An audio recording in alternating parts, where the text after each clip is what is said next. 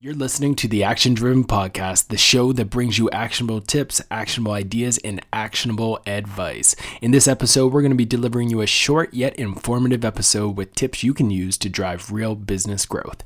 Let's get to it.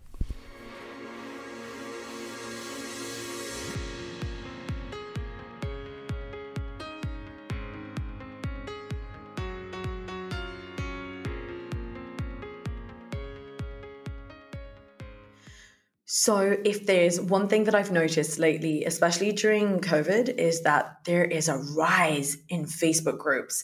Now, I don't know about you, Ross, but I have been spending a ton of time in Facebook groups lately. So, I've got my parenting groups on like how to cope with basically homeschooling children right. during COVID, and I've got my my gardening Facebooks uh, groups and I am going vegan. Nice. So I have been I've been learning a ton about like just getting recipes and all sorts of stuff all in Facebook groups and having these conversations. So I don't know. I mean, it feels like even though Facebook groups have been a thing for a very long time, I feel like they're getting more dominant in yeah. my feed and and everywhere around me, right? I'm with you 100%. Like my uptake in Facebook groups has definitely risen over the last three years. They've done a great job at making Facebook groups a core piece of the Facebook functionality for better or worse. Like there's no question that some Facebook groups are probably doing a lot of harm and passing along a lot of fake news and creating a lot of negative things in the world.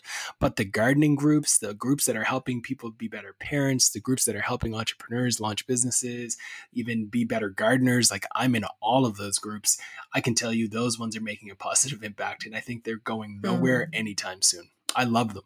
Um, there was a piece that Facebook put out back in 2019 where Facebook announced that they actually have more than 400 million people actually using Facebook groups on a regular basis. That's massive, right? Like 400 million people. And they also recently changed their mantra and their kind of whole essence of being to be kind of this idea of a platform to connect the world. And the only way they can do that is through groups because if you have a profile, you're not going to accept a friend request from anyone and everyone, but you will engage with these people during Facebook groups. And it's further cemented in terms of a priority for Facebook when you look at the fact that they've spent like $10 million during the last Super Bowl the last Super Bowl to promote Facebook groups as a functionality. And then again, fast forward to this most recent year, they actually ran ads during one of the most um, amazing documentaries. I would also recommend that our listeners check it out. It's called The Last Dance. It featured um, the last season of the great dynasty of the Chicago Bulls. And they ran an ad during that again to promote Facebook groups. There's no question that Facebook is investing heavily in Facebook groups and it's going nowhere anytime soon. And similar to what you just said, there's a Facebook group for anything right? There's a Facebook group for vegan food. There's a Facebook group for barbecue. There's a Facebook group probably talking about podcasts. We even have a Facebook group for this podcast. So you can find these different communities. And I think without question, this is something that a lot of marketers overlook. If you go into these communities, you can learn a lot about your audience, especially because they've self identified as being interested in a certain topic. If I want to mm-hmm. connect with people who are thinking about going vegan, where do you think I should go? Facebook groups. 100%. I can go into these groups and I can start connecting with people like yourself and start asking questions and try to figure out like what are they interested in and I can use that to guide my strategy. So Facebook groups as a market research opportunity is a real thing. And I think a lot of marketers are sleeping on it. And I'm excited about this episode because that's what we're going to dive into today. Have you spent any times in Facebook groups outside of as like a personal user? Have you used it at all from like a market research or even just like a observation or learning a little bit about a space or anything like that in the past yourself? Absolutely, 100%. Um, as we've spoken about, quite a few times now in different episodes we run surveys with every single client that we start working with. And a lot of this a lot of these surveys are through email or on the website itself. But we also do surveying in facebook groups. So a lot of our clients have their own communities their own facebook groups or even if they don't there's as you mentioned there's just a community there's a facebook group for almost everything. So we do run surveys in facebook groups. We ask questions. We look at the conversations that people are having. We're identifying the different sentiments that people have towards a certain industry or their challenges or their pains that they're experiencing, and then using that in order to inform our strategy to increase conversions. There's just so much you can do with Facebook groups as a business in order to research your audience and your entire industry. So I'd love to hear from you and maybe break it down for us, Ross. What are the different ways that we can utilize Facebook groups in order to research? Like, what are your main go to ways and approach? Yeah. So when I think about Facebook groups, I think the first piece is you have to start by understanding the fact that the people who have joined these groups have pretty much self identified with that group as a whole. So if somebody has joined a mum group, they're probably a mum. If somebody has joined a group about Baby Shark, it means that they probably have a kid who's interested in Baby Shark. If they join a group called Disney fans, they're probably a fan of Disney. So when you start by understanding that the people who join these groups are going to have a specific niche interest, that's the first validation that you need to know that this is a group that we need to connect with. If I was trying to sell to a bunch of people who ran coffee shops, the first thing I would do is go to Facebook search, I type in coffee shop owners or coffee shop shop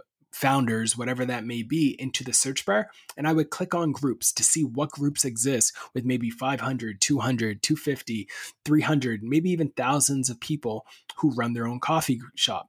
I would then join those groups and I'd start to analyze not only the people who are in this group's actual profile accounts. I know it sounds creepy, but there's a lot of value and insight that you can get just by looking at people's personal accounts. I would use that to kind of get a qualitative sense for who are these people that are a part of this group. From there, you want to look at like what are the questions that people in this group are asking? What are the questions that are generating a lot of engagement? What are people talking about, etc. And use this to also inform your content strategy. What do I mean by that? Let's say, for example, you're in this coffee group and you notice that there's a question that constantly keeps coming up over and over again about how that sh- how different should the price be between a small coffee and a medium coffee and a large coffee. If you see that question showing up over and over and over again in that coffee group, that means that you have an opportunity to take that insight, take that question, and maybe turn it into a long form blog post where you break down the economics of why a medium coffee should be 10% more than a small coffee, or a large coffee should be 2% more than a medium coffee, whatever that may be. I don't know the numbers, but if you've researched it, you could create a piece of content that could act as the best answer. And when you have that best answer, not only are you going to be able to rank in Google when somebody is looking for it, you can also share that content back into this group the next time somebody asks it. So it has a double whammy in terms of the ability to add value to you. Not only can you create content that answers this question, but you can also share that content based off of research and based off of insight directly into this Facebook group that you've gained the insight from in the first place. So that's one area that I think is oftentimes overlooked for Facebook groups is the way to use it to guide your content marketing approach and your content strategy as well. Um, I think that's key.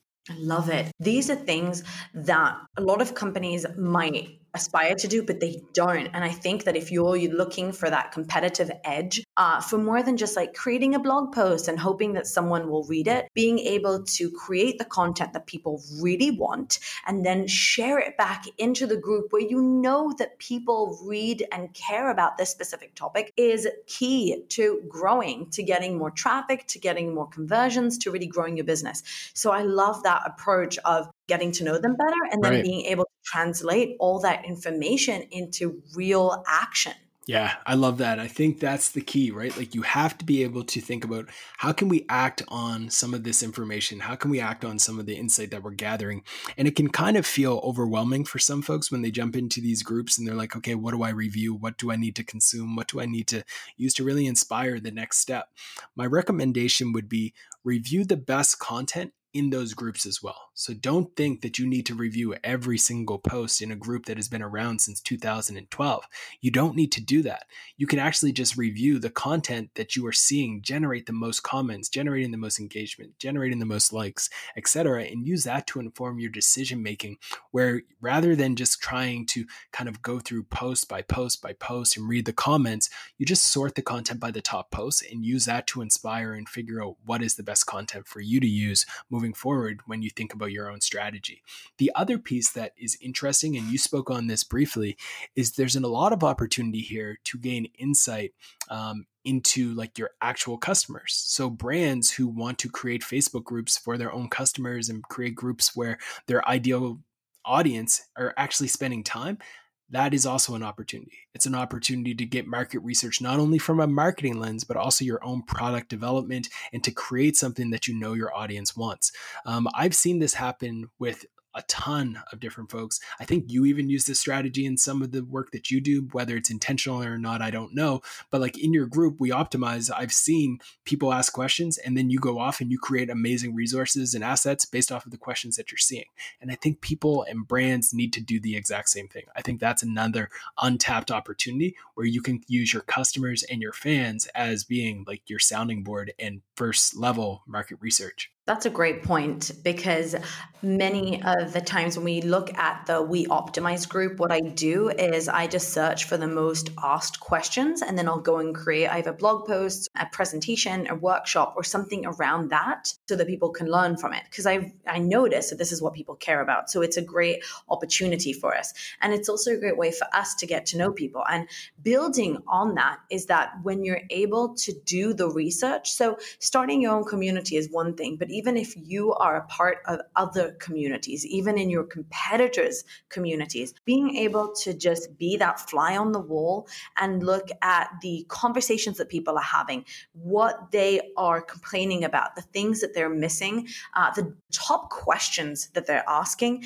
is a great opportunity for you to then leverage it as copy on your website or on a landing page or even in an ad. Because when you know that the biggest thing that people are interested in is customer service, then you are able to add that maybe as an FAQ or maybe use a testimonial on your website that highlights that you have that one on one personal touch. So it's all about being there in the moment and rereading and, and really taking an interest in people and what they're saying. And even adding to that, participating in those conversations and being able to just listen and being able to just uh, figure out okay what are people interested in and how can i support them and give them value without expecting too much. It's part of building your own authority, but it's also part of listening, giving value to people so that when you do have an offer later on, they are more willing to listen to you and accept it and check it out because they know that you normally uh, supply so much value anyway as a free option. So why not check out the stuff that isn't? So I feel like that is also a great opportunity when it comes to Facebook groups.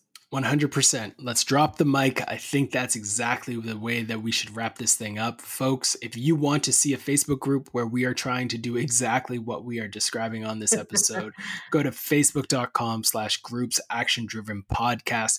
Be sure to join our Facebook group. We would love to connect with you in there. Um, all right, let's sign this off. Talia, tell these fine folks what else they can do to uh, help give us some love. Don't forget to rate us, but only five star reviews on any of um, the platforms that you're listening to. Um, and check out our website. And yeah, we'll see you next week. Thanks for listening. Bye, folks.